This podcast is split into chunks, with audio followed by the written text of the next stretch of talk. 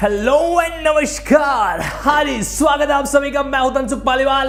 Linking Laws Unacademy इस platform पर आप सभी का वार्म वेलकम एक बार मुझे इस बात का थम्स अप कर दीजिए कि एवरीथिंग इज़ परफेक्ट ऑडियो और वीडियो दोनों ही एकदम मज़े से आप लोगों के सामने अच्छे से दिखाई दे रहे हैं। फिर हम आज के सेशन को क्या करने वाले शुरू है जो करने वाले हैं। ऑब्वियस सी बात है 26 जनवरी हमारे लिए एक बड़ा ही गर्व और स्वाभिमान का दिन रहता है।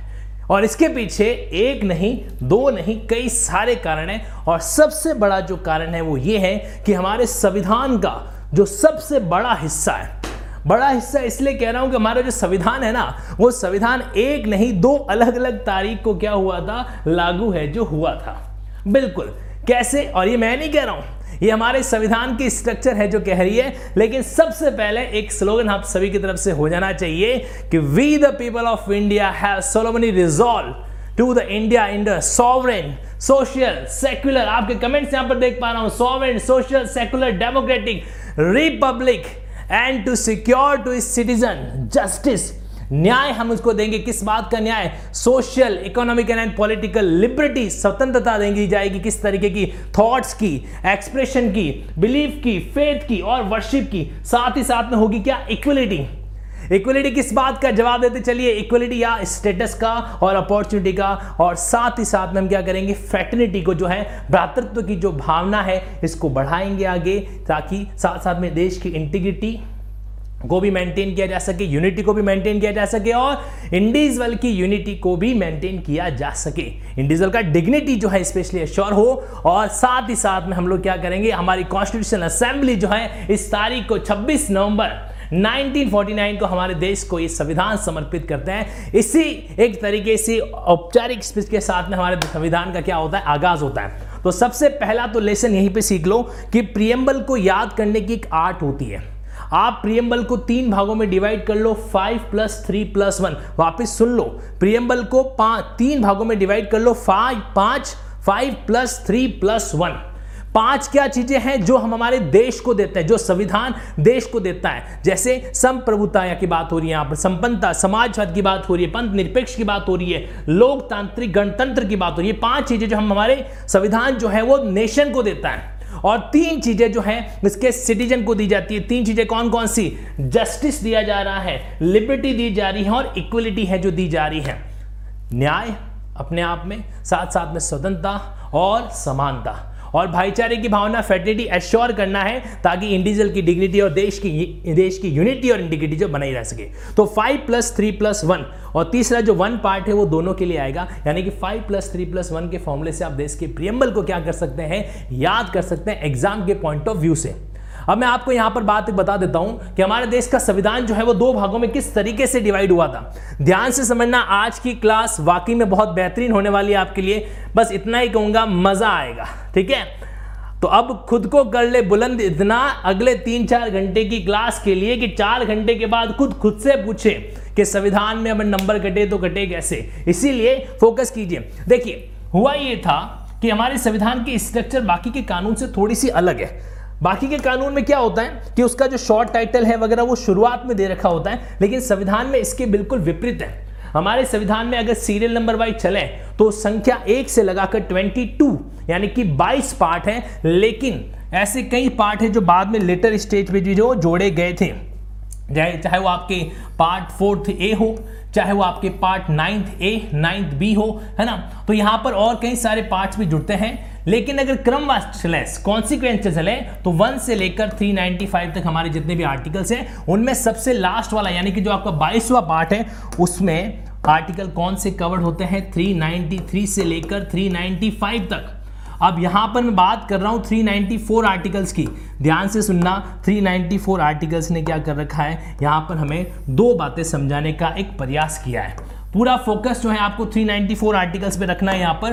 394 आर्टिकल ने क्या कर रखा है? खुद को दो भागों में डिवाइड है जो कर रखा है। और 394 आर्टिकल कहता है सिटीजनशिप के जो प्रावधान है प्रेसिडेंट के संबंध में जो स्पेशल प्रावधान है, आप नोट करते हुए चलिएगा सिटीजनशिप के जो प्रावधान है, यानी कि नागरिकता का जो प्रावधान है प्रेसिडेंट के संबंध में, राष्ट्रपति के संबंध में जो हमारा संविधान का आर्टिकल 60 है और साथ ही साथ में संविधान का आर्टिकल 392 है। सेकंड पार्ट, तीसरा इलेक्शन कमीशन के जो प्रावधान है, किसके? इलेक्शन कमीशन के जो प्रावधान तीन, टोटल पाँच पार्ट में आपको बताने वाला हूँ, उनको नोट करते हुए चलना है। पहला हमारे लिए आ जाएगा कौन सा? सिटीजनशिप। दूसरा प्रेसिडेंट, तीसरा आपके आ जाएगा इलेक्शन कमीशन। चौथा, जो आपके डेफिनेशन वाला जो पार्ट है article 366 and etcetera definition and interpretation article 366 और 367 और एंड के अंदर आपका 393 और 394 ये जो पाँच पार्ट है ना one two three four five ये पाँच पार्ट आपके तुरंत प्रभाव से लागू हो गए थे। यानी कि 26 नवंबर को ही लागू हो गए थे 1949 को।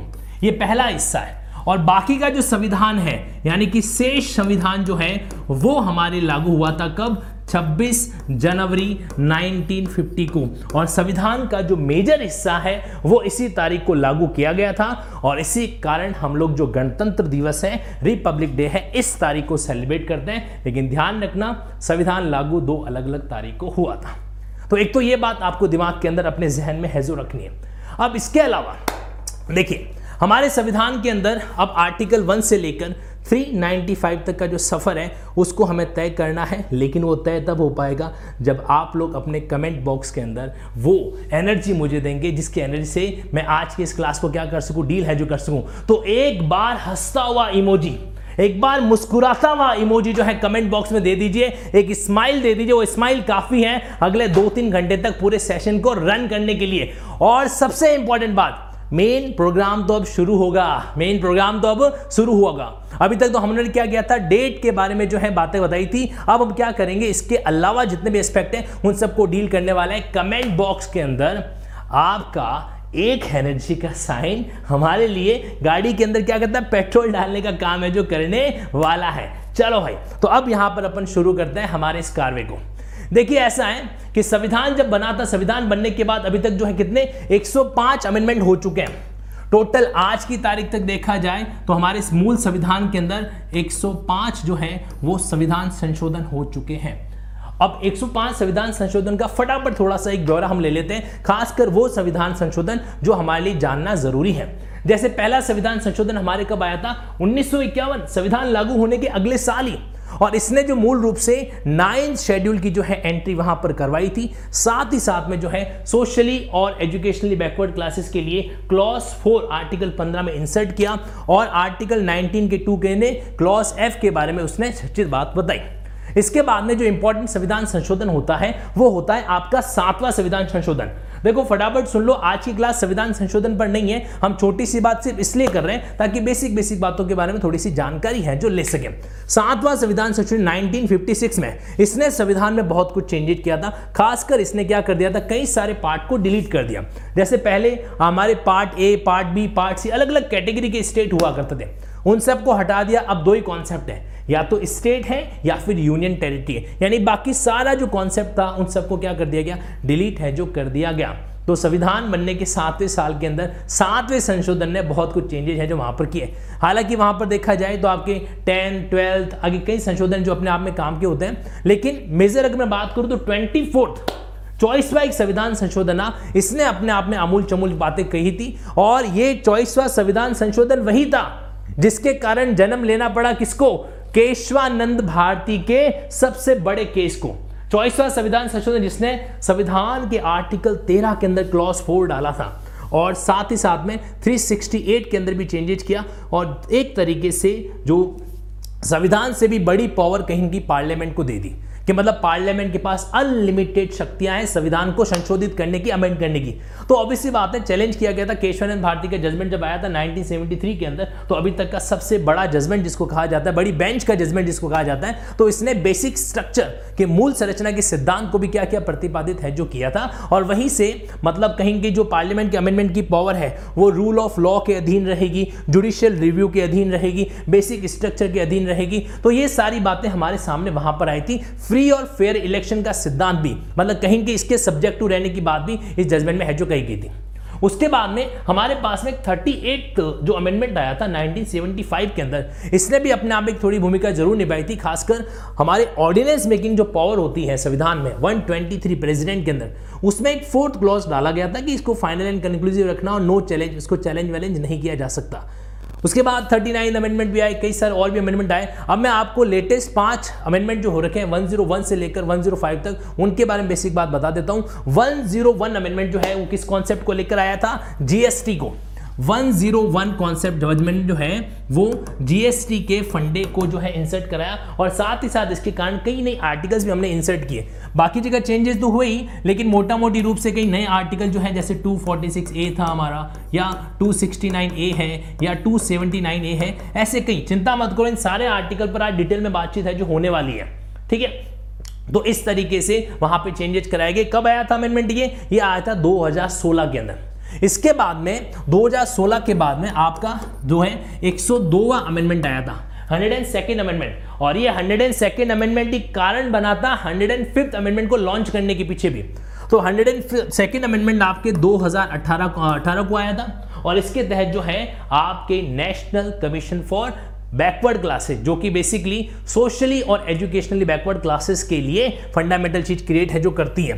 तो यानी कि यहाँ पर national commission for backward classes जो पिछड़ी जातियाँ थी, उनके लिए राष्ट्रीय आयोग बनाने की बात की गई थी। हालाँकि, मैं आपको बता दूँ, इनके लिए आयोग तो बहुत पहले बन चुका था 1993 में, लेकिन उसको संवैधानिक मान्यता नहीं थी। तो वो जो संवैधानिक मान्यता है कॉन्स्टिट्यूशनल स्टेटस जो है, वो इस अमेंडमेंट ने यहाँ पर दिया था।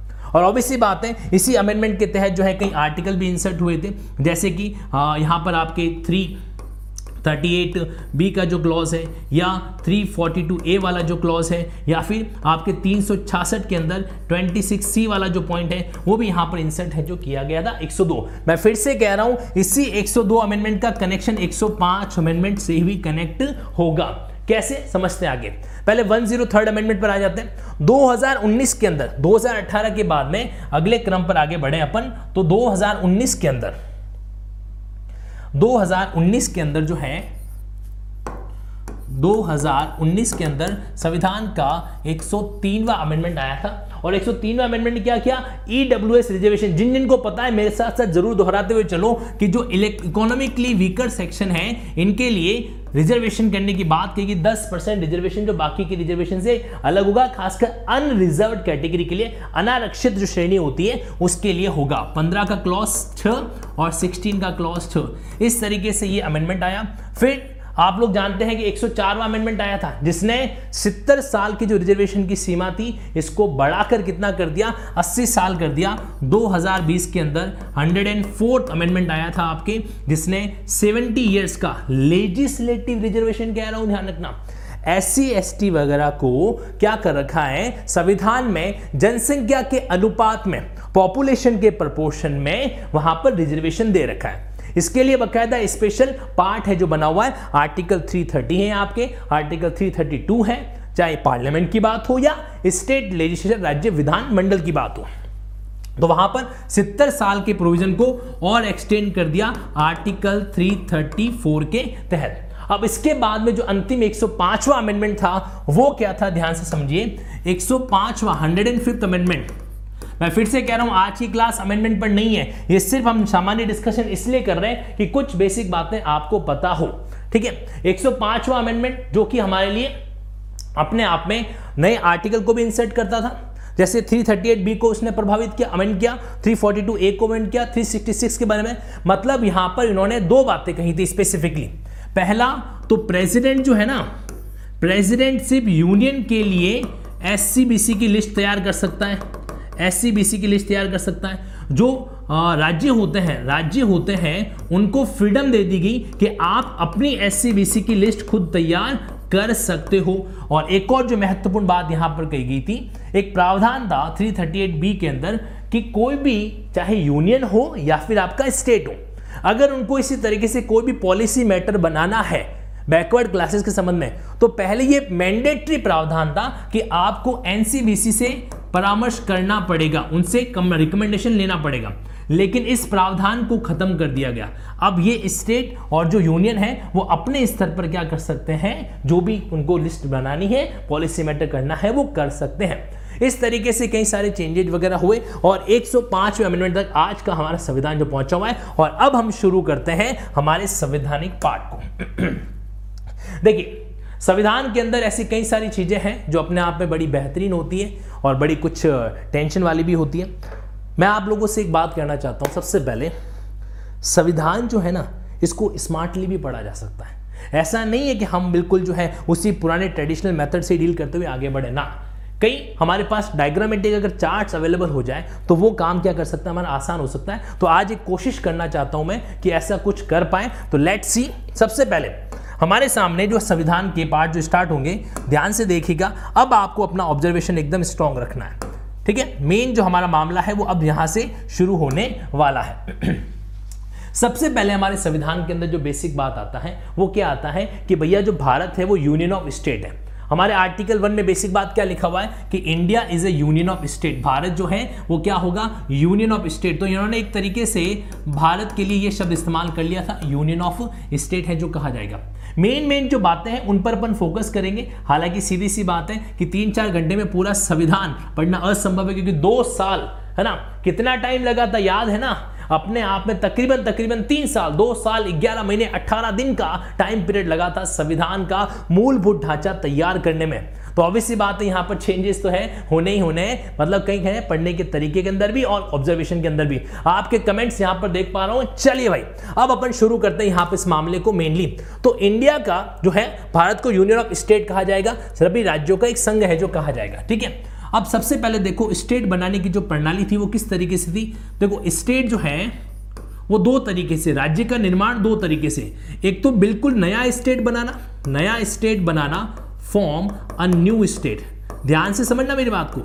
और एक होता है कि जो आपके एग्जिस्टिंग स्टेट जो है ना, जो एग्जिस्टिंग स्टेट्स हैं उन्हीं में से बाउंड्री बाउंड्री चेंज करा दो, उनमें से किसी एक को दो भागों में डिवाइड डिवाइड कर दो। आप सभी को पता है कि उत्तराखंड वगैरह का निर्माण जिस तरीके से हुआ था, है ना? तो वो सारी चीज़ें एग्जिस्टिंग स्टेट से नए स्टेट को बनाना।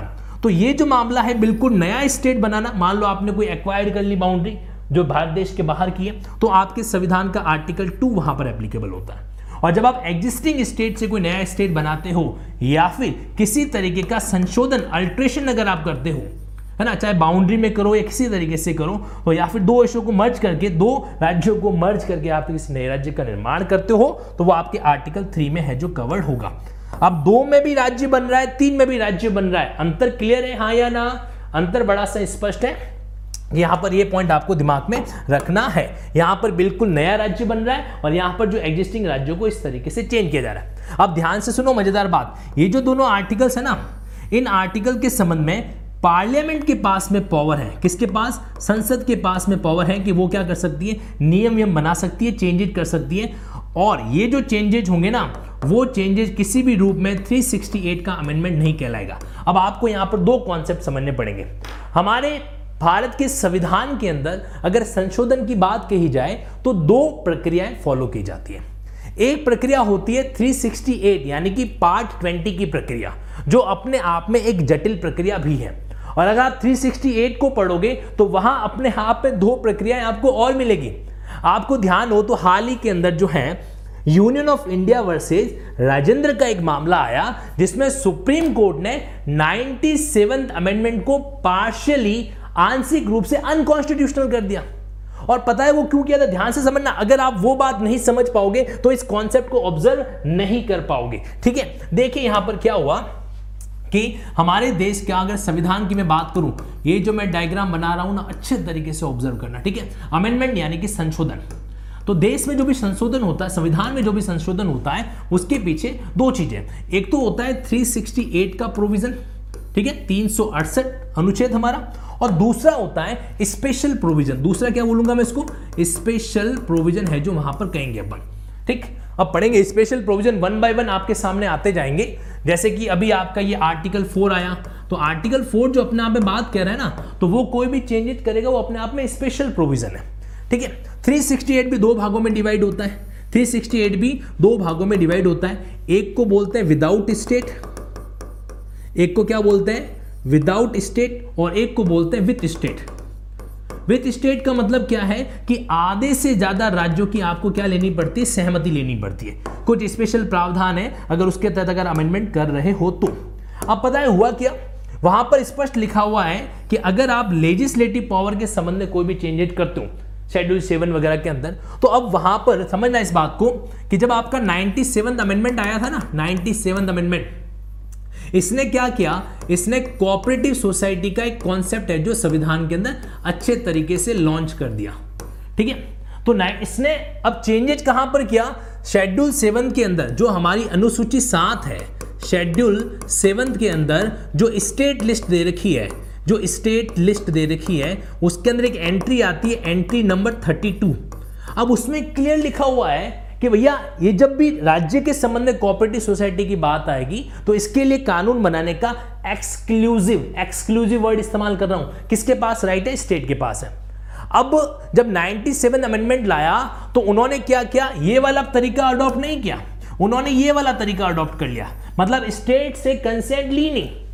तो जब मामला गुजरात हाईकोर्ट से होता हुआ, यूनियन बनाम राजेंद्र के मामले में जब हमारे सुप्रीम कोर्ट के सामने आया तो उन्होंने 97 को आंशिक रूप से रद्द कर दिया। आंशिक क्यों किया? इन्होंने कहा कि जहाँ तक बात मल्टी स्टेट का आ रहा है ना, मल्टी स्टेट, यानी कि ऐसी कोऑपरेटिव सोसाइटी जो एक से ज़्यादा राज्यों के लिए वर्किंग वर्किंग कर रहा है, मल्टी स्टेट कोऑपरेटिव सोसाइटी की जहाँ तक बात है, वहाँ तक तो 97 वैलिड है। ठीक है? ना तक 97 क्या है? वैलिड है। और बाकी के मामलों में क्या हो जाएगा वो? वो संवैधानिक रूप से अनकॉन्स्टिट्यूशनल है जो हो जाएगा। ये बात इन्होंने कही राजेंद्र बनाम यूनियन वाले यूनियन बनाम राजेंद्र के केस में। तो अब आप लोग ये समझना कि जो संविधान की प्रक्रिया हो रही है ना, उसमें अमेंडमेंट कितना बड़ा रोल प्ले करता है? कितना बड़ा जो है रोल यहाँ पर प्ले करता है? ठीक है? तो ये आपको चीज़ थोड़ा सा दिमाग में रखना है कि हमारे संविधान में लिखी हुई एक एक चीज़ अपने आप में बड़ी मायने है जो रखती है। अच्छा एक और बात बताओ 105 का जो अमेंडमेंट हुआ, इसके पीछे भी एक रीजन कहीं कि ये था। खैर, चलो छोड़ो। तो अब यहाँ पर संवैधानिक सिद्धांत भी काम करते हैं। अब इस केस के अंदर जो है ना डॉक्ट्रिन ऑफ़ सीवेबिलिटी जिसको पृथककरण का सिद्धांत बोलते हैं, वो भी काम कर रहा था। क्योंकि 97 अमेंडमेंट के दो टुकड़े कर दिए गए। एक टुकड़ा जो अपने आप में वैध है, जो संवैधानिक है, उसको बोला वैलिड है। और बाकी जो टुकड़ा था, जो कि सेपरेबल था, उसको सेपरेट कर दिया गया। हालाँकि इसमें के एम जोसेफ साहब, जो हमारे जज साहब थे, उन्होंने मना कर दिया। उन्होंने कहा कि भैया, मैं तो इससे एग्री नहीं करता हूँ, क्योंकि आप इसके दो टुकड़े नहीं कर सकते। इसलिए पूरा का पूरा संविधान संशोधन ही है, जो क्या किया जाए, असंवैधानिक किया जाए।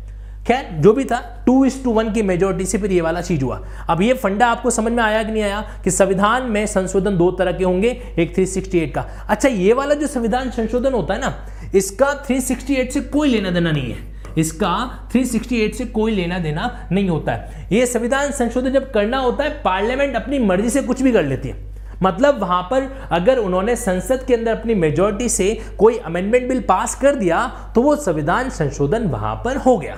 ठीक है? ये बातें हमारे सामने इस तरीके से आर्टिकल फोर जैसे कई सारे और एग्ज़ाम्पल आएँगे। बस ये कॉन्सेप्ट थोड़ा दिमाग के अंदर रखिएगा। तो यही बात यहाँ पर टू और थ्री के संबंध में आर्टिकल फोर में है, जो कही जाती है। चलो। अब आगे बढ़ते हैं, अब बात करते हैं अपन सिटीजनशिप के मामलों को लेकर। देखिए, नागरिकता की जहाँ तक बात की जाती है ना, वो क्या हो रहा है कि संविधान के अनुच्छेद पाँच में आर्टिकल फाइव के अंदर जो है दो तरीके दे रखे हैं सिटीजनशिप प्राप्त करने के। एक तरीका होता है जन्म के तहत और एक तरीका होता है निवास स्थान के तहत, यानी कि रेजिडेंस के तहत। अगर आपका जन्म या आपके माता पिता का जन्म जो है स्वतंत्र भारत के अंदर हुआ है मतलब हमारा संविधान कमेंसमेंट का टाइम हुआ है तो ये माना जाएगा कि भैया आप जो है वो क्या है? भारत के सिटीजन हो। और या फिर जो है, संविधान कमेंस होने के पिछले पाँच सालों तक अगर आप क्या रहे हो, भारत के नागरिक रहे हो तो भारत के अंदर रेजिडेंट रहे हो तो भी ये मान लिया जाएगा कि क्या? कि आप वहाँ पर क्या हो? सिटीजनशिप हो।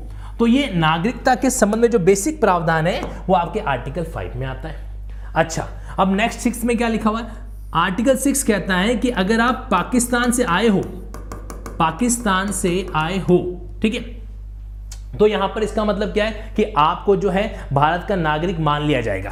और अगर आप पाकिस्तान चले गए, अभी नहीं, अभी आओगे तो नहीं मानेंगे। उस समय की बात हो रही है। संविधान जब लागू हो रहा था, उसमें आपको पता है देश का टुकड़ा हुआ था, दो भागों में देश में विभाजित हो गया था तो वहाँ पर। और अगर आप पाक जा रहे हो तो आपकी नागरिकता जो है वो कैंसिल कर दी जाएगी। तो ये फ्रॉम पाक पी ए के आप समझते हो भारत के मैच तो देखते ही आप। और टू पी ए के मतलब पाकिस्तान अगर आप जा रहे हो तो वहाँ पर क्या हो जाएगा? मामला जो है वो हट जाएगा। इसके बाद में इन्होंने एक क्राइटेरिया यहाँ पर और दिया। वो क्राइटेरिया क्या था? अगर आप आउटसाइड इंडिया सपोज़ करो, भारत के बाहर रह रहे हो, लेकिन आप भारत के रेजिडेंट हो तो आउटसाइड इंडिया रहने पर भी आपकी नागरिकता जो है, वो मान ली जाएगी। ऐसा नहीं है कि सिर्फ़ इंडिया से बाहर रह रहे हो, इसलिए आपकी नागरिकता को खत्म कर दिया जाए। तो रेजिडेंट आउट अगर रेजिडेंट आउटसाइड इंडिया कर रहे हो तो भी आपको भारत का नागरिक मतलब डीम नागरिकता के तहत इसको माना जाएगा। लेकिन अगर आपने दूसरे देश की नागरिकता हासिल कर दी, ठीक है अदर सिटीजनशिप हासिल कर दी तो ध्यान रखना भारत में ड्यूल सिटीजनशिप का सिद्धांत नहीं है। दोहरी नागरिकता जो है इंडिया के अंदर अलाउ नहीं की जाती है, ठीक है? तो यहाँ पर क्या होगा? अदर सिटीजनशिप का जब भी मामला आएगा तो आपकी भारतीय नागरिकता खत्म हो जाएगी और आर्टिकल 10 आपको ये कहता है कि ऑटोमेटिक वेवर नहीं होता है। एक बार नागरिकता मिली गई है आपको तो ऐसा नहीं कि वो अपने आप कुछ समय बाद खत्म हो जाएगी। है ना, ये चाइना का प्रोडक्ट नहीं है कि कुछ टाइम बाद खत्म हो जाए। ओके तो यहाँ पर जो है नो ऑटोमेटिक वेवर की बात जो है, यानी कि आपका जो राइट है, आप ऐसे कह के खत्म नहीं कर सकते। ठीक है? हाँ दूसरे देश की सिटीजनशिप ले लो, आपका राइट ऑटोमेटिकली खत्म हो जाएगा। और इनके संबंध में इन संबंध में कानून बनाने की बात। अब एक और कॉन्सेप्ट को अच्छे से समझना। देखिए, आपके सामने एक शब्द में अगर लिखूं, ध्यान से सुनना। आज आप लोग देश के संविधान को शुरू से अंत तक जो है ऑब्ज़र्व करने वाले हो। और अगर आप में एनर्जी नहीं बची है, या आप एनर्जी लेकर नहीं बैठे हो तो कोई बात नहीं, एक गिलास दूध दूध मंगवा लो, बादाम बादाम डाल लो और घटक से पी जाओ। क्योंकि रुकना तो है नहीं। चला चले अतीत के प्रमाण से भविष्य के निर्माण तक। ये बस ध्यान रखना। अब देखो एक शब्द लिख रहा हूँ आपको, जिसको बोलते हैं विधि का निर्माण करना। इसको अंग्रेज़ी में कहा जाता है लेजिस्लेशन है ना? यानी कि विधि का क्या करना? निर्माण है, जो करना। अब समझना इस बात को। विधि के निर्माण करने के बारे में आपको एक पॉइंट ध्यान में रखना है कि लेजिस्लेशन जो होता है, वो संविधान में दो स्पेसिफिक जगहों के बारे में बात करता है। एक जो आपके जगह है, वो तो है आर्टिकल 245 ठीक है? और जो कह रही है कि भैया पार्लियामेंट और जो राज्य का आपका लेजिस्लेचर है स्टेट लेजिस्लेचर वो मिलके क्या बनाएँगे? कानून है जो बनाएँगे। अब कौन कौन किस किस मुद्दे पर कानून बनाएगा? तो 255 के साथ में पढ़ा जाता है 246 को भी, जिसने जन्म दिया किसको? संविधान की सातवीं अनुसूची को, ठीक है? और सातवीं अनुसूची ने अपने आप में तीन सूचियाँ प्रोवाइड की, तीन लिस्टें प्रोवाइड की। एक होती है यूनियन लिस्ट एक होती है आपकी स्टेट लिस्ट और एक होती है आपके समवर्ती सूची, यानी कि कॉन्करेंट लिस्ट ठीक है? इस तरीके से डिवीज़न है जो किया गया। ये तो पहला तरीका। एक दूसरा तरीका होता है जहाँ पर संसद को, जहाँ पर क्या है? संसद को एक्सक्लूसिव राइट दे रखा है। संसद को एक्सक्लूसिव राइट है जो दे रखा है। जैसे एग्ज़ाम्पल मैं आपके सामने लिखूं तो जैसे आप लोगों ने आर्टिकल दो पढ़ा आर्टिकल तीन पढ़ा, है ना? और या फिर आप आर्टिकल 11 पढ़ोगे या आर्टिकल 35 पढ़ोगे, वहाँ पर आपको देखने का मिलेगा कि parliament have the power to make the law तो ये बात वहाँ पर क्या है? हमारे सामने आ जाती है। ठीक है? तो इस तरीके से कहने का मतलब जो विधि निर्माण का जो प्रक्रिया है ना लेजिस्लेशन वाला फंडा जो है, वो बेसिकली इस तरीके से आपको दोनों सेगमेंट से देखना है। तो कुछ आर्टिकल ऐसे मिलेंगे जहाँ पर सिर्फ़ पार्लियामेंट कानून बना सकती है और कुछ जगह ऐसी मिलेगी जहाँ पर शेड्यूल सेवन के तहत जो है, कानून का निर्माण किया जाता है। ओके? चलो। तो अब यहाँ पर यह बात आपको कहाँ दे रखी है कि सिटीजन के संबंध में पूछा जाने वाला सवाल है एग्ज़ाम के अंदर। सिटीजनशिप के संबंध में कानून कौन बना सकता है? पार्लियामेंट है जो बना सकती है। ये बात आपके इसी पार्ट के अंदर, आर्टिकल 11 के तहत है जो कही गई है। ठीक है? सिटीजनशिप संबंध में कानून कौन बनाएगा? वो बनाएगी आपकी संसद। पार्लियामेंट है जो कानून बनाएगी। ठीक है? तो ये आपके सामने मुद्दे आए कौन से? दो अभी तक कानून अब हम आते हैं हमारे संविधान के बहुत ही इंपॉर्टेंट पार्ट यानी कि पार्ट थर्ड पर। देखिए, क्या है यहाँ पर अच्छे से ऑब्ज़र्व करना?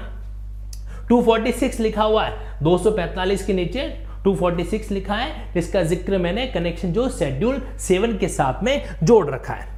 ठीक है? चलो, आप में से कुछ लोग ऐसे भी होंगे जो एलएलबी के स्टूडेंट हैं। हो सकता है उन्होंने संविधान को एक बार अभी तक पढ़ा नहीं है या बिल्कुल नए कंपटीशन एग्ज़ाम की फाइटिंग कर रहे हो। कोई दिक्कत नहीं है। आप चीज़ों को ऑब्ज़र्व करो। एग्ज़ाम के अंदर जो नंबर छपेगा ना, उस समय आपको रिकॉल होगा। ऐसा मेरा विश्वास है। बस सर यही है।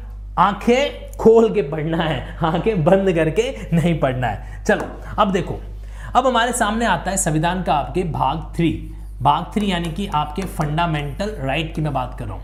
ऑब्ज़र्व कीजिएगा आर्टिकल 12 हमें सिंपली कहता है कि यहाँ पर स्टेट का, राज्य का मतलब क्या है? कि सभी तरह का, चाहे वो यूनियन हो, आपकी गवर्नमेंट हो या लोकल अथॉरिटी हो या अदर अथॉरिटी हो, सब कुछ जो है राज्य की परिभाषा के अंदर शामिल है। आर्टिकल 13 एक तरीके से प्रोटेक्शन देता है। क्या देता है? प्रोटेक्शन और ये प्रोटेक्शन कैसा है? ये प्रोटेक्शन है प्रिवेंटिंग प्रोटेक्शन मतलब मान लीजिए कोई कानून आप ऐसा बना ही नहीं सकते जो फंडामेंटल राइट को, मूलभूत अधिकारों को वॉयलेट करे। और अगर ऐसा आपने बना दिया तो उसको क्या किया जा सकता है? वॉइड है जो डिक्लेयर किया जा सकता है। न्यायिक पुनर्वलोकन यानी कि जुडिशियल रिव्यू के सिद्धांत के तहत। देखो डॉक्ट्रिन ऑफ़ इक्लिप्स जो हो गया डॉक्ट्रिन ऑफ़ सीवरेबिलिटी जो हो गया, ये दोनों सिद्धांत कहीं कहीं आर्टिकल तेरह के साथ में कनेक्ट है, जो होते हैं।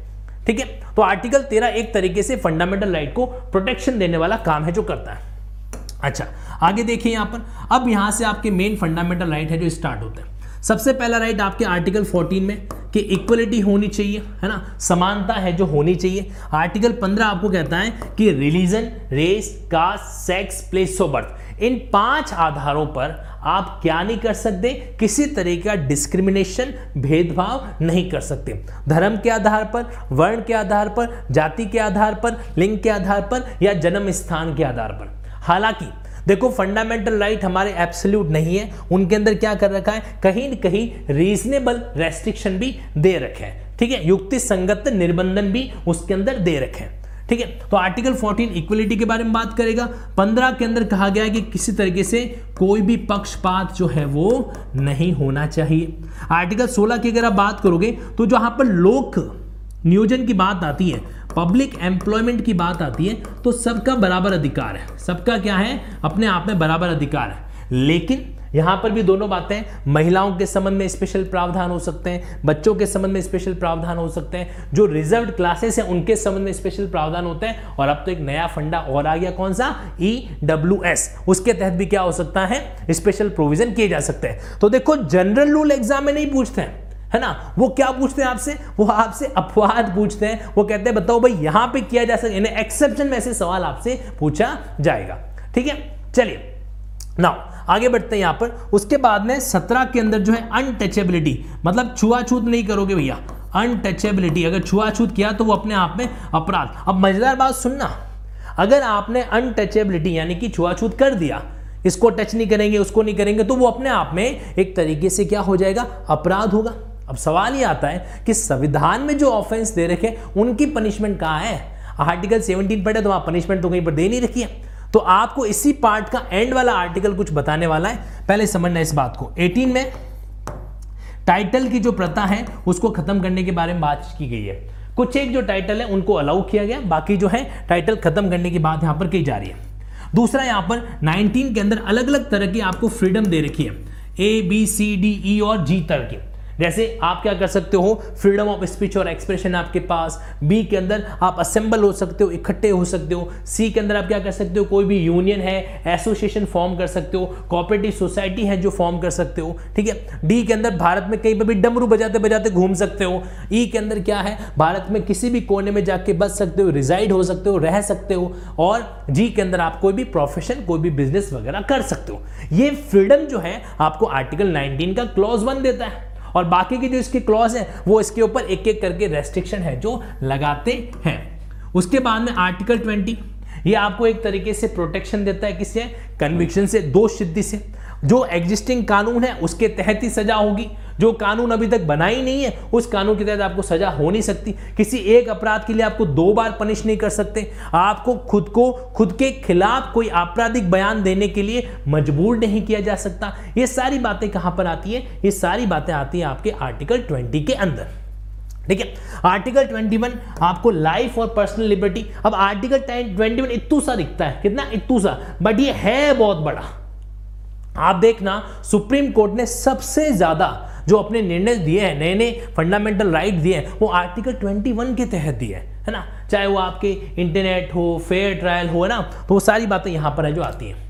लाइफ और पर्सनल लिबर्टी जीवन और दैहिक स्वतंत्रता। उसके बाद में 21 ए एक नया जो आपको फंडामेंटल राइट दिया गया था 86 अमेंडमेंट के तहत जो जिसको जोड़ा गया था, वो अपने आप में क्या था? 21 ए शिक्षा का अधिकार, जो कि बेसिकली क्या बात करता है कि भाई छह से चौदह साल तक जो बच्चे हैं, उनको शिक्षा मिलनी चाहिए। ठीक है? उसके बाद में, अब 22 को थोड़ा समझना। 22 में अरेस्ट और डिटेंशन के बारे में बात की है। मतलब आपको गिरफ़्तार कर लिया गया है तो 24 घंटे में मजिस्ट्रेट के सामने पेश करना वगैरह। कोई प्रिवेंटिव डिटेंशन कानून नहीं है तो आपको गिरफ़्तार नहीं किया जा सकता। और फिर इसके कुछ एक्सेप्शन भी बता रखे कि अगर वो इस तरह से बोर्ड बनता है बोर्ड अगर रिकमेंड करता है तो आपको गिरफ़्तार वगैरह किया जा सकता है। आर्टिकल 22 अपने आप में एक तरीके से गिरफ्तारी के विरुद्ध और जो डिटेन करने वाले प्रावधान है, उसके संबंध में बातचीत है जो करता है। आपको ध्यान रखो जब आर्टिकल 370 के अंदर चेंजेज हुए थे तो जम्मू कश्मीर में नजरबंद जिन लोगों को किया गया था, उन्होंने कहीं कहीं सुप्रीम कोर्ट में फंडामेंट जो 32 के तहत जो याचिका लगाई थी, वो इस आर्टिकल 22 के राइट के तहत है जो उन्होंने लगाई थी। ठीक, उसके बाद में अब यहाँ पर आगे बढ़े अपन। देखो अब आर्टिकल 23 आपको दो बातें बताएगा। आर्टिकल 23 के अंदर यहाँ पर आपके सामने दो सेगमेंट आते हैं। पहला सेगमेंट ये कहता है कि भैया मानव दुर्व्यापार नहीं होना चाहिए। ह्यूमन ट्रैफिकिंग जो है, वो नहीं होनी चाहिए। और दूसरा पार्ट कहता है कि फोर्स लेबर यानी कि ज़बरदस्ती श्रम कराना, बलात् श्रम करना, या फिर एक तरीके से बेगार वाली जो प्रथा है, उसको खत्म करना। ठीक, ये बातें आपका आर्टिकल 23 कहता है। 24 कहीं कहीं चाइल्ड लेबर के बारे में, जो चाइल्ड लेबर है, चौदह साल तक के बच्चे जो किसी भी हैजार्ड इंडस्ट्री जो संकटमय तरह की इंडस्ट्री है, उसके अंदर कामकाज नहीं करेंगे। आर्टिकल 24 के अंदर ये मामला आपके सामने आएगा। अब आप में से कुछ कैंडिडेट्स को फंडामेंटल राइट याद है, उनको लगा, सर, फटाफट दौड़ो, भागो भागो भागो। लेकिन भागना नहीं है। ठीक है, आराम से चलना है, क्योंकि हमें हर चीज़ को यहाँ पर अंदर एंटर करवाना है। लेकिन इतना भी आराम से नहीं कि खरगोश भाग के रेस पूरी कर दे और हम कछुए की तरह पीछे पीछे चलते हुए चले जाएँ। ठीक है तो आर्टिकल 24 अब इसके बाद में हमारे सामने जो धर्म के संबंध में अधिकार आते हैं 25 हो गया 26 हो गया 27 हो गया 28 हो गया। जैसे किसी भी धर्म की आप पालना कर सकते हो तो right to concise any religion की बात करता है। आप अपने क्या कर सकते हो? कोई भी जो धार्मिक कार्य है, उनको अपने अनुसार मैनेज कर सकते हो, ठीक है? उनका प्रबंधन कर सकते हो। आपको ज़बरदस्ती किसी धार्मिक का अवसर पर कोई कर विदा पे करने के लिए नहीं कहा जा सकता। कोई धार्मिक कर नहीं लगाया जाएगा आपके ऊपर। और आप जो है फ्री हो किसी भी रिलीजियस इंस्ट्रक्शन को अटेंड करने के लिए। कभी भी किसी भी धार्मिक प्रार्थना की रिगार्डिंग आपको ज़बरदस्ती जो है वहाँ पर नहीं कहा जा सकता कि आपको खड़ा रहना ही पड़ेगा। नहीं आप फ्री हो उस रिलीजियस इंस्ट्रक्शन को यानी कि उस धार्मिक प्रार्थना को आ, सुनने के लिए गाने के लिए वगैरह के लिए। ठीक है? तो ये अधिकार है आपके पास में। अब आपके सामने माइनॉरिटी यानी कि जो अल्पसंख्यक है अल्पसंख्यक के संबंध में क्या बातें हैं? ध्यान से सुनिएगा। अल्पसंख्यक के संबंध में 29 आपको दो अधिकार देता है। ध्यान से सुनना और नोट कर लेना। 29 दो अधिकार देता है। एक तो राइट है टू कंजर्व कंजर्व का मतलब होता है सुरक्षित रखना। भाई, अब अल्पसंख्यक है, उसकी भाषा अलग है, उसका कोई वेशभूषा अलग है तो वो उसका क्या कर सकता है? संरक्षण है जो कर सकता है। ठीक है? और दूसरा है कि वो क्या कर सकता है? किसी भी एजुकेशनल इंस्टीट्यूशन में एडमिशन है जो ले सकता है। उसको right to get admission in educational institute ऐसे एजुकेशनल इंस्टीट्यूट जिनको पार्टली या फुल्ली फंडिंग देता है कौन? राज्य सरकार या राज्य। ठीक है? अब आर्टिकल 30 की बात करें तो यहाँ पर लिखा हुआ है कि वो अपनी इच्छा अनुसार कोई भी एजुकेशनल इंस्टीट्यूट को स्थापना कर सकते हैं, उसको स्टैब्लिश्ड है जो कर सकते हैं। ये बात उन्होंने इसमें कही आर्टिकल 30 के अंदर। अब देखो कंफ्यूजन मत रखना। यहाँ पर जो आपके एजुकेशनल इंस्टीट्यूट लिखा हुआ है ना, उसमें एडमिशन की बात की गई, प्रवेश की बात कर रखी है। और यहाँ पर जो एजुकेशनल इंस्टीट्यूट की बात कर रहा है, उसको स्थापित करने की बात की गई तो दोनों जो है अपने आप में अलग अलग फंड है, ठीक है? दोनों ही माइनॉरिटी के अधिकार है पर दोनों अपने आप में अलग बात यहाँ पर है, जो करते हैं।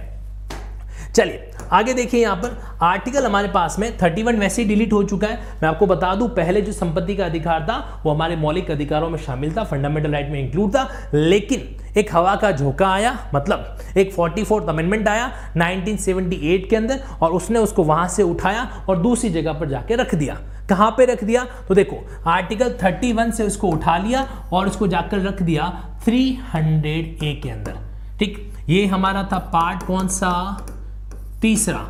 और ये हमारा पार्ट कौन सा है? बारह। तो पार्ट 12 के अंदर एक सबसे लास्ट में नया चैप्टर क्लोज कर दिया गया चैप्टर डी और वहाँ पे जाके इसको इंसर्ट है जो कर दिया गया था। ठीक है? याद रह जाएगा? कब आया था हवा का झोंका?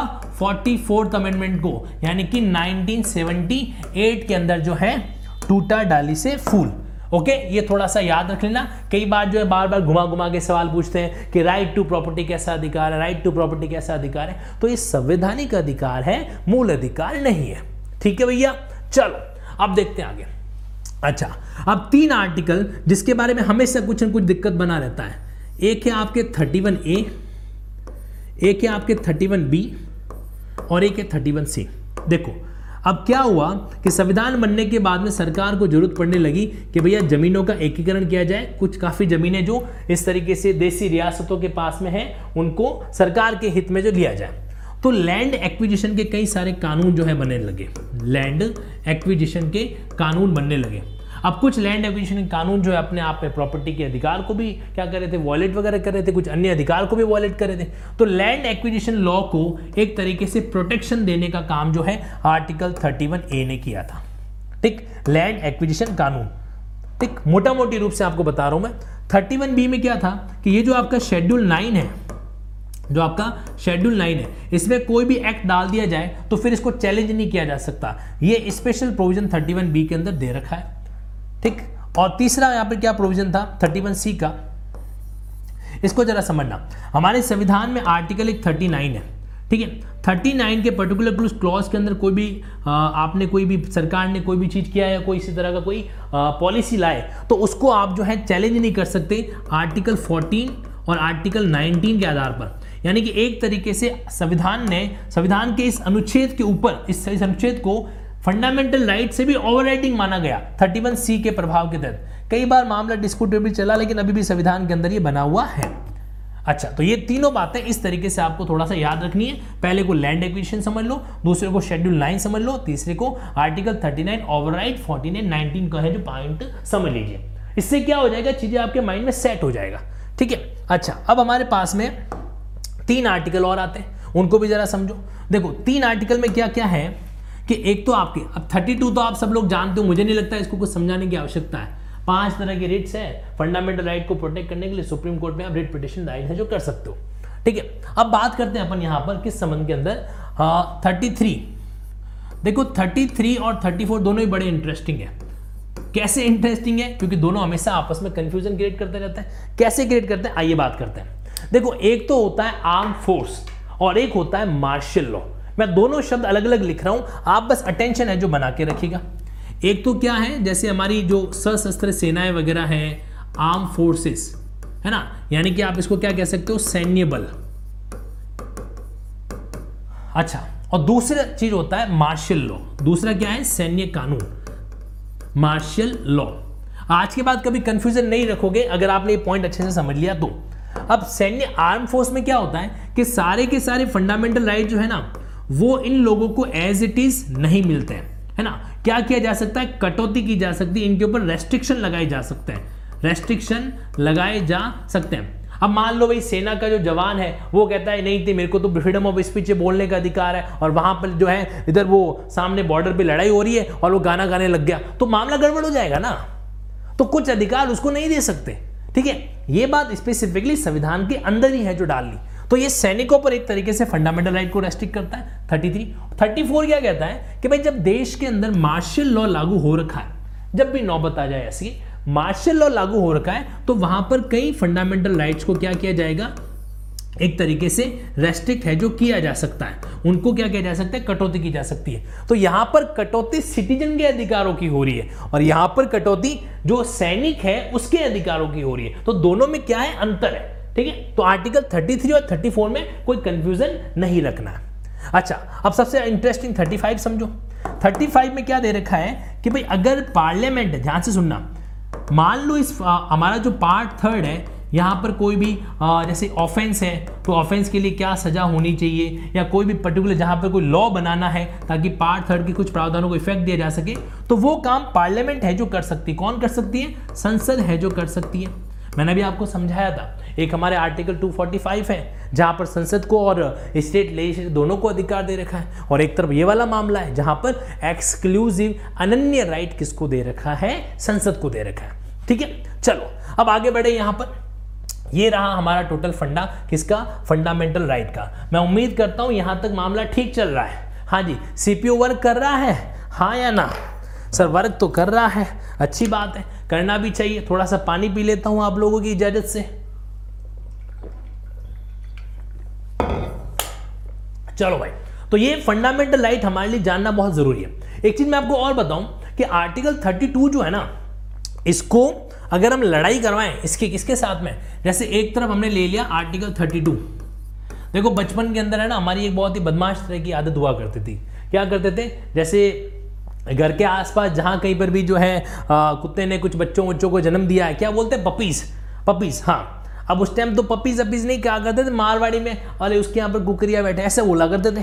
तो अब वहाँ पर सपोज़ करो कि हम क्या करते थे? दोनों को लड़ाते थे। एक से एक पपी को पकड़ा, दूसरे पपी को पकड़ा, लड़ाने का काम करते थे। ऐसी शैतानी थोड़ी उस टाइम हुआ करती थी। सर हम तो नहीं करते, आप क्या करते? अच्छा भाई, मैं क्या करता था? ठीक है तो लड़ाने से क्या होता? हमको थोड़ा सा अलग मज़ा आता था। अब वो हालाँकि बड़ी गलत बात है, वो हिंसक बात है, लेकिन ये जो मैं करा रहा हूँ, ये अहिंसक चीज़ है। इसलिए इस पर पूरा फोकस आप ज़रूर कीजिएगा। देखिए, क्या होगा? आर्टिकल 32 को एक तरफ़ पकड़ा और लड़ाई करवा दी हमने आर्टिकल 226 के साथ में। क्यों लड़ाई करवा रहे हैं? क्योंकि दोनों में समानता है। समानता क्यों है? क्योंकि ये भी फंडामेंटल राइट को प्रोटेक्ट करता है और साथ साथ में ये भी क्या करता है? फंडामेंटल राइट को जो है प्रोटेक्ट करता है। ठीक है? अब ऐसे मामलों में क्या है कि आर्टिकल 32 जो है बेचारा कमज़ोर है। क्यों कमज़ोर है? क्योंकि 226 में हाई कोर्ट को मौलिक अधिकारों के साथ साथ में अन्य मैटर्स पर भी अन्य मैटर्स पर भी रिट जारी करने का अधिकार है, जो होता है। ठीक है? अन्य मैटर पर वो क्या कर सकते हैं? रिट विट जो है, जारी कर सकते हैं। अब आर्टिकल 32 की बात करें ना तो अब पलड़ा ऐसा है कि भैया 32 जो है, वो कमज़ोर है 226 है। लेकिन एक ऐसा ब्रह्मास्त्र जो हमारे संविधान में छुपा बैठा है, उसको अगर सुप्रीम कोर्ट को अपन दे देना तो ये फॉर्मूला जो है, वो 32 इक्वल टू 226 हो जाएगा। मतलब दोनों की पावर जो है, बराबर हो जाएगी। कैसे? हमारे संविधान में एक आर्टिकल है, आर्टिकल 139 जिसमें लिखा हुआ है कि अगर पार्लियामेंट चाहे पी फॉर पार्लियामेंट, ठीक है? मैं इस पूरे लेक्चर में जहाँ पर पी लिखता हूँ, समझ जाना पार्लियामेंट है। जहाँ पर एस एल लिखता हूँ, जहाँ समझ जाना स्टेट लेजिस्लेचर है। जहाँ पर पी आर लिखा है तो प्रेसिडेंट है, इसको प्यार मत समझ लेना, ठीक है? जहाँ पर जी आर लिखा है तो गवर्नर है। जहाँ पर वी ऑब्लिक पी आर लिखा है तो वाइस प्रेसिडेंट है। है ना? भावनाएँ समझ जाना यहाँ पर, ओके? चलो तो अब देखो तो पार्लियामेंट क्या कर सकती है? अगर 139 में स्पेशल लॉ बना दे तो उस लॉ के तहत अदर मैटर पर भी रिट जारी करने का अधिकार 32 में सुप्रीम कोर्ट को दिया जा सकता है। लेकिन आप भी जानते हो, मैं भी जानते हैं, पार्लियामेंट वैसे ही बड़ी दुखी बैठी है सुप्रीम कोर्ट से। इसलिए वो क्या है? वो जो है इस तरीके से कुछ कराने वाली है नहीं, और 32 जो है हमेशा लेस देन 226 ही रहेगा। क्योंकि होना होता तो 80 सालों में अभी तक तो बहुत कुछ हो चुका होता। अच्छा 80 नहीं सॉरी सेवेंटी थर्ड ईयर ना। 80 तो वो याद रहेगा आर्टिकल 334 का। चलो ये भी एक छोटा सा कॉन्सेप्ट है याद रख लेना अपने आप में। एक्चुअल में क्या है? तीन ऐसी बातें। हैं एक तो याद रखना 138, 139 और 140 ये तीन आर्टिकल ऐसे हैं जो सुप्रीम कोर्ट की शक्तियों को बढ़ा सकते हैं। है ना? एनर्जी बूस्टर का काम है जो कर सकते हैं। एनलार्ज करना नई रिट जारी करने की शक्तियाँ देना और एंसिलरी पावर जो है वो देना। बट ये कहेंगे क्या पार्लियामेंट के कंट्रोल में है, इसलिए सुप्रीम कोर्ट को इनके तहत कोई नई पावर आज तक मिली जो है, वो नहीं है। चलो, अब वापस आ जाते हैं। छोटा सा मुद्दा था, मुझे लगा समझा लेना चाहिए, आप लोगों ने समझ भी लिया, सबसे अच्छी बात यह है है ना? अरे, समझाना बड़ा बात नहीं है। आपको पता है कॉन्स्टिट्यूशन के अंदर जो है खुपड़िया के अंदर चीज़ आनी बड़ी बड़ी बड़ी बात होता है। कोई भी चीज़ आ रहा है माइंड के अंदर सेट हो गया, इसका मतलब हाँ हम लोग जो है एक्टिव जगत के प्राणी हैं। नहीं तो स्लीपिंग मोड में बार बार दुनिया हमको ज़बरदस्ती लेके चली जाती है। आपको तो पता ही है। चलो, अब आ जाओ वापस यहाँ पर। कहने का मतलब अब हमारा डिस्कस करेंगे हम डायरेक्टिव प्रिंसिपल अब थोड़ा फटाफट मेरे साथ में रिकॉर्ड अब धीरे धीरे गेयर बदलेंगे। अभी पहले गेयर में गाड़ी थी, ताकि आप लोग भी वार्म अप हो सको। अब धीरे धीरे हमें क्या करना है, इस तरीके से जो है गियर बदलना है। तो गियर नंबर टू के अंदर अभी आते हैं, ठीक है? जितने भी कैंडिडेट है, अच्छे से सुनो भैया।